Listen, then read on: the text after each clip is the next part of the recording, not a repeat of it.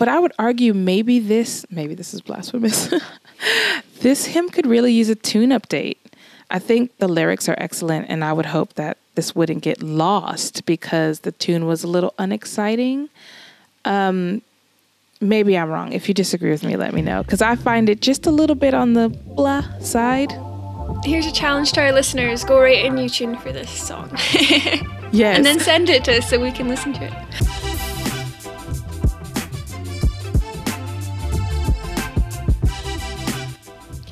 Hello, and welcome back to another episode of Impartial, the podcast where we talk all things church music. I'm Cara Devereaux. And I'm Monet Funke, and today we will be discussing a brand new hymn. At least it's brand new to me. We will be butchering the German language and, of course, getting some great encouragement about our God who provides. But first, if you haven't already, head over to himpartial.com and sign up for our free weekly newsletter. This allows us to keep in touch with you when the pesky algorithms of social media change for the millionth time. Plus, the weekly newsletter contains all sorts of fun bonus content, including exclusive videos that our subscribers get to see first. In this week's bonus clip, we'll be talking about how this series on Providence, on the Providence of God, has helped us personally. But if you're listening to this and you haven't signed up yet, you've already missed it and you will have to wait to see that content. So don't miss out next time. Go over to himpartial.com and sign up for our free weekly newsletter today. Today's hymn will be our last hymn in our Providence series, at least for now.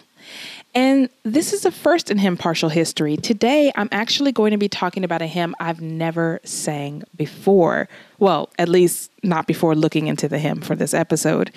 Um, while we were deciding which songs to discuss for this mini series, we actually did what I consider an old fashioned thing.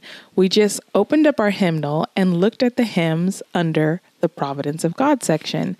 Um, and the lyrics of this song really stood out to me, and I was inspired to take a leap and just explore a new song. So today we'll switch it up. Before we get into the hymn writer and the hymn's history, I will have Cara read the lyrics and see if you can see why this hymn stood out to me despite never having sung it before. Okay, I'm very excited about this because I don't know this hymn either. Um, so it's all new to all of us, I'm sure. Yes. So the lyrics are Sing praise to God who reigns above, the God of all creation, the God of wonders, power, and love, the God of our salvation. With healing balm my soul he fills, the God who every sorrow stills, to God all praise and glory. What God's almighty power hath made, his gracious mercy keepeth. By morning dawn or evening shade, his watchful eye ne'er sleepeth. Within the kingdom of his might, lo, all is just, and all is right. To God all praise and glory. I cried to him in the time of need, Lord God, O hear my calling. For death he gave me life indeed, and kept my feet from falling. For this my thanks shall endless be, O thank him, thank our God with me, to God all praise and glory. The Lord forsaketh not his flock, his chosen generation. He is their refuge and their rock, their peace and their salvation. As with a mother's tender hand, he leads his own, his chosen band. To God all praise and glory. Then come before his presence now, and banish fear and sadness. To your Redeemer pay your vow, and sing with joy and gladness. Though great distress my soul befell, the Lord my God did all things well. To God, all praise and glory. Thanks for reading that, um, Cara. I'm going to have to learn it. I really like it. It's great. It's really, really well done. And um, I think it's a, a, really lovely hymn. It's lots to unpack here. Uh, but first, who is responsible for this hymn? Well, a few people. The hymn was originally penned in German by Johann Jakob Schütz.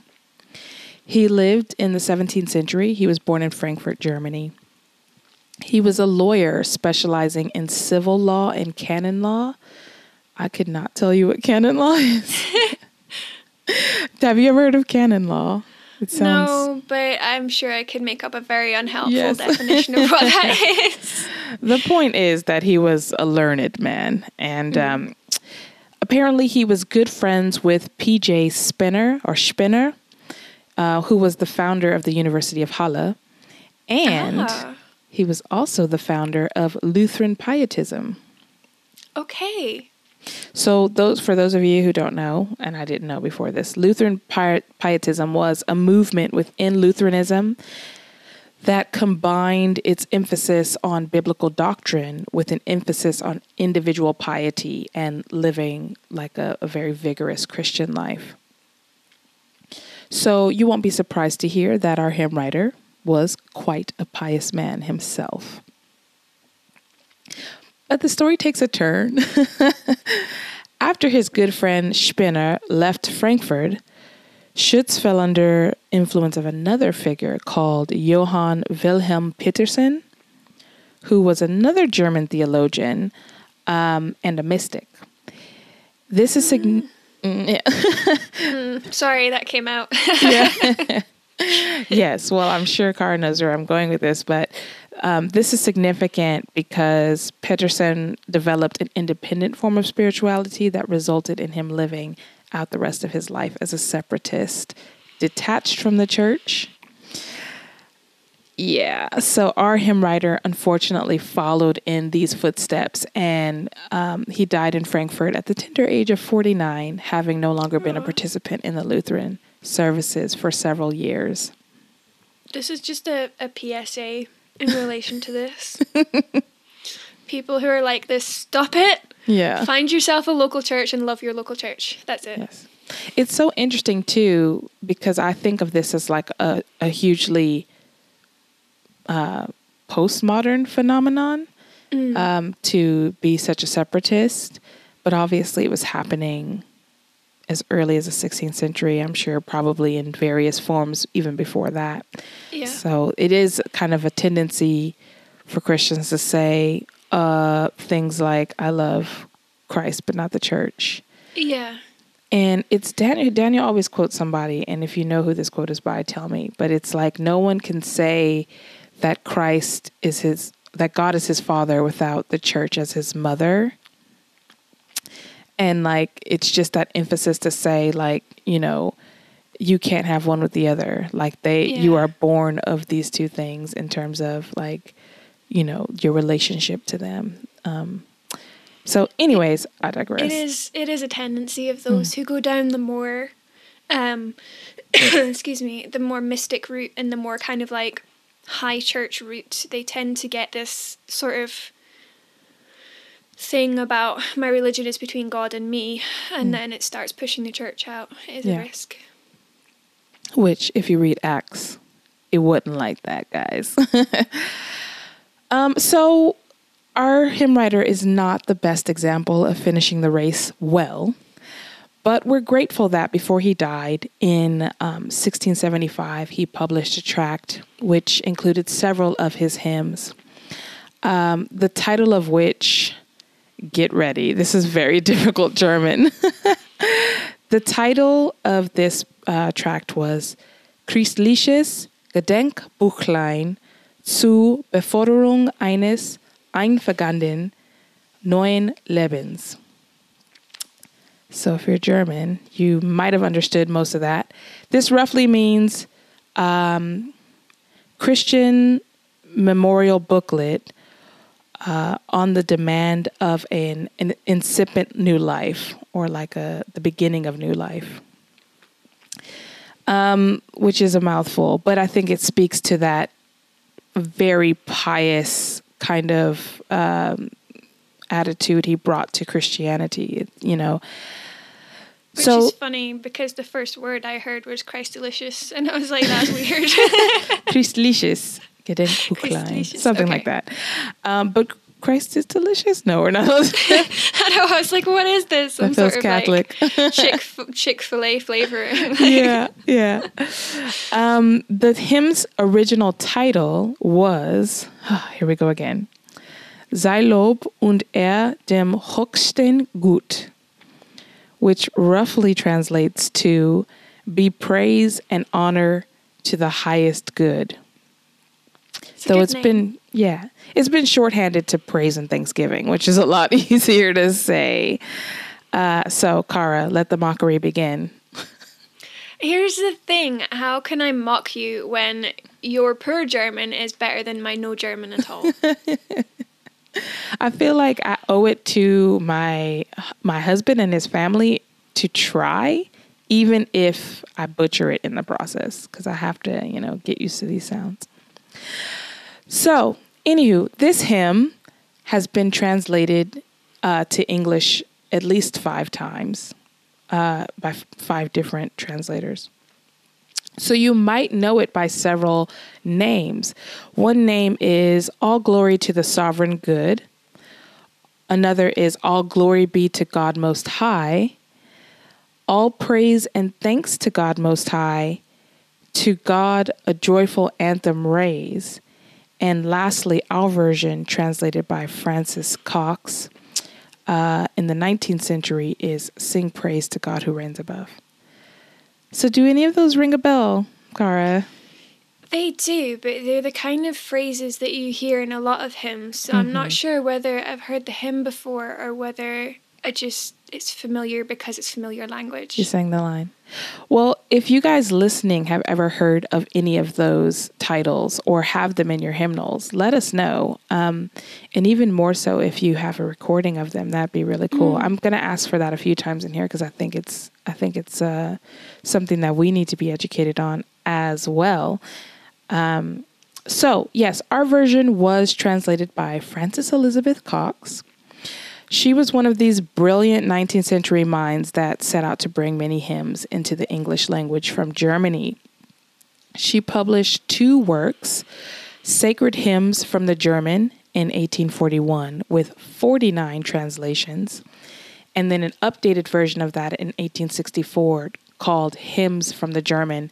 The second version contained 56 translations, only 27 of them from the previous book, and 29 which were new. The best known of her translations are other hymns called Jesus Lives, No Longer Thy Terrors Now, and Who Are These Like Stars Appearing? Still don't know either of those. Yeah, I don't know either either. Um, but I guess that is a theme for this episode is some education to be had on, on our part for these. It's good though. It's nice when you discover something and then it leads to you finding other great songs that you would never have found otherwise. Yeah, it's true. It's very true. So the music for this hymn has kept its German name. It's called Mit Freuden zart, which translates to delicate with joy. Hmm. Now, this tune actually predates the text of this hymn. Um, it was published in Bohemian Brethren Hymnal in 1566. And I'll spell you. I'll spare you the German pronunciation. so That's quite quite a lot beforehand though, isn't Yeah. it? Like it's unusual with a lot of our hymn tunes. Often they come after. Yes, exactly. I, I I find it interesting that despite the text of this hymn being written in German originally and translated into English many times, it still retained its old, older German tune from before it was even written. Um, now I listened to it and sung it a few times. The hymn tune is okay. Um, it's easy to pick up, and I think it captures some of the joy that the hymn writer was wanting to convey. Obviously, again, the music came first. Um, but I would argue maybe this, maybe this is blasphemous. this hymn could really use a tune update. I think the lyrics are excellent, and I would hope that this wouldn't get lost because the tune was a little unexciting. Um, maybe I'm wrong. If you disagree with me, let me know because I find it just a little bit on the blah side. Here's a challenge to our listeners: go write a new tune for this song, Yes. and then send it to us so we can listen to it. Yes, and the the meter is eight seven eight seven eight eight seven. So do with that what you will. um. Okay. Finally, the point of bringing up this song is to talk about God's providence. I say finally. There's still loads to go. um. so some of you might have picked up on why I chose this song. Um, and on why I had to look more into it when Cara read the lyrics earlier. But let's take a deep dive. Now, because this was a translated hymn, there was some funny business when I looked up the exact lyrics of this song. In the version translated um, in 1864 by Elizabeth Cox, uh, Frances Elizabeth Cox, there were eight verses. And in my mm-hmm. church's hymnal, which is Christian hymns, there are five. But only two and a half of those verses match the original translation, uh, which I found interesting.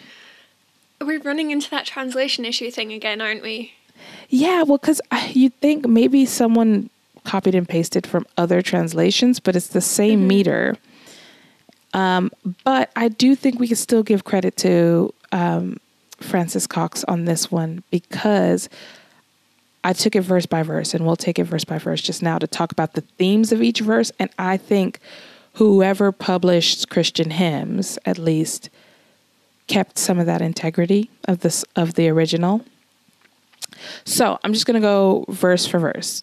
First, the first thing I'll be talking about is the original translation and how those themes translate over into the modern version in the Christian hymns um, hymnal.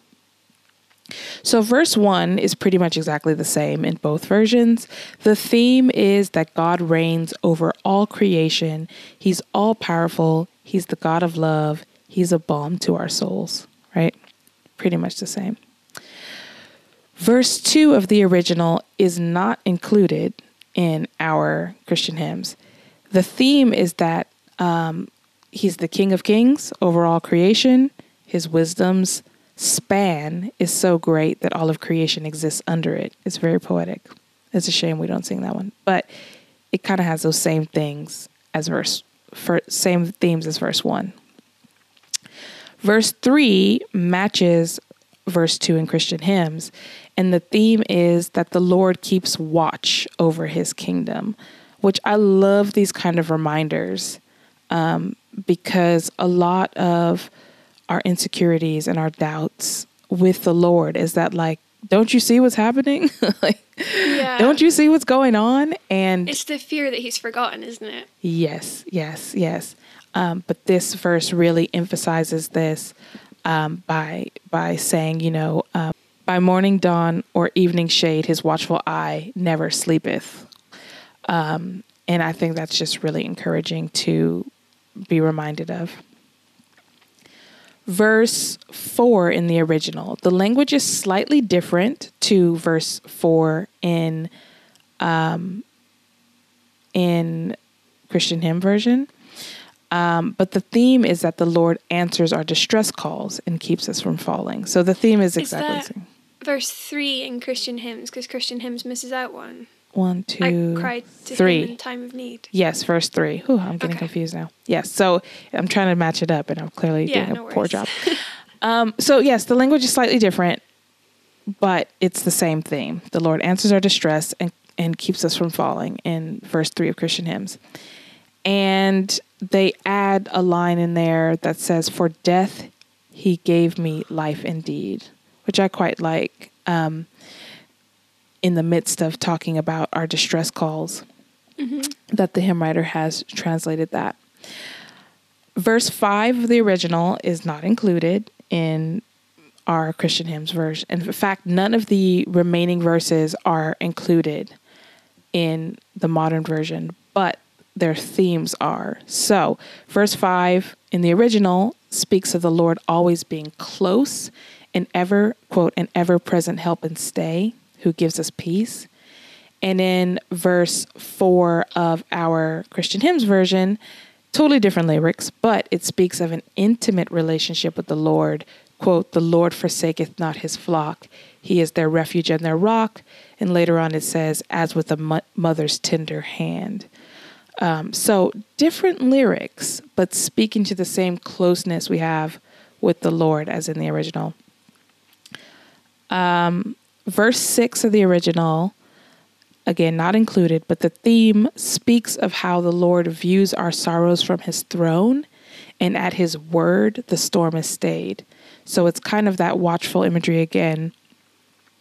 Um, in, in, in the Christian hymns, verse 5, which is the last verse of the song, the theme speaks of coming before the Lord and casting out your sorrows.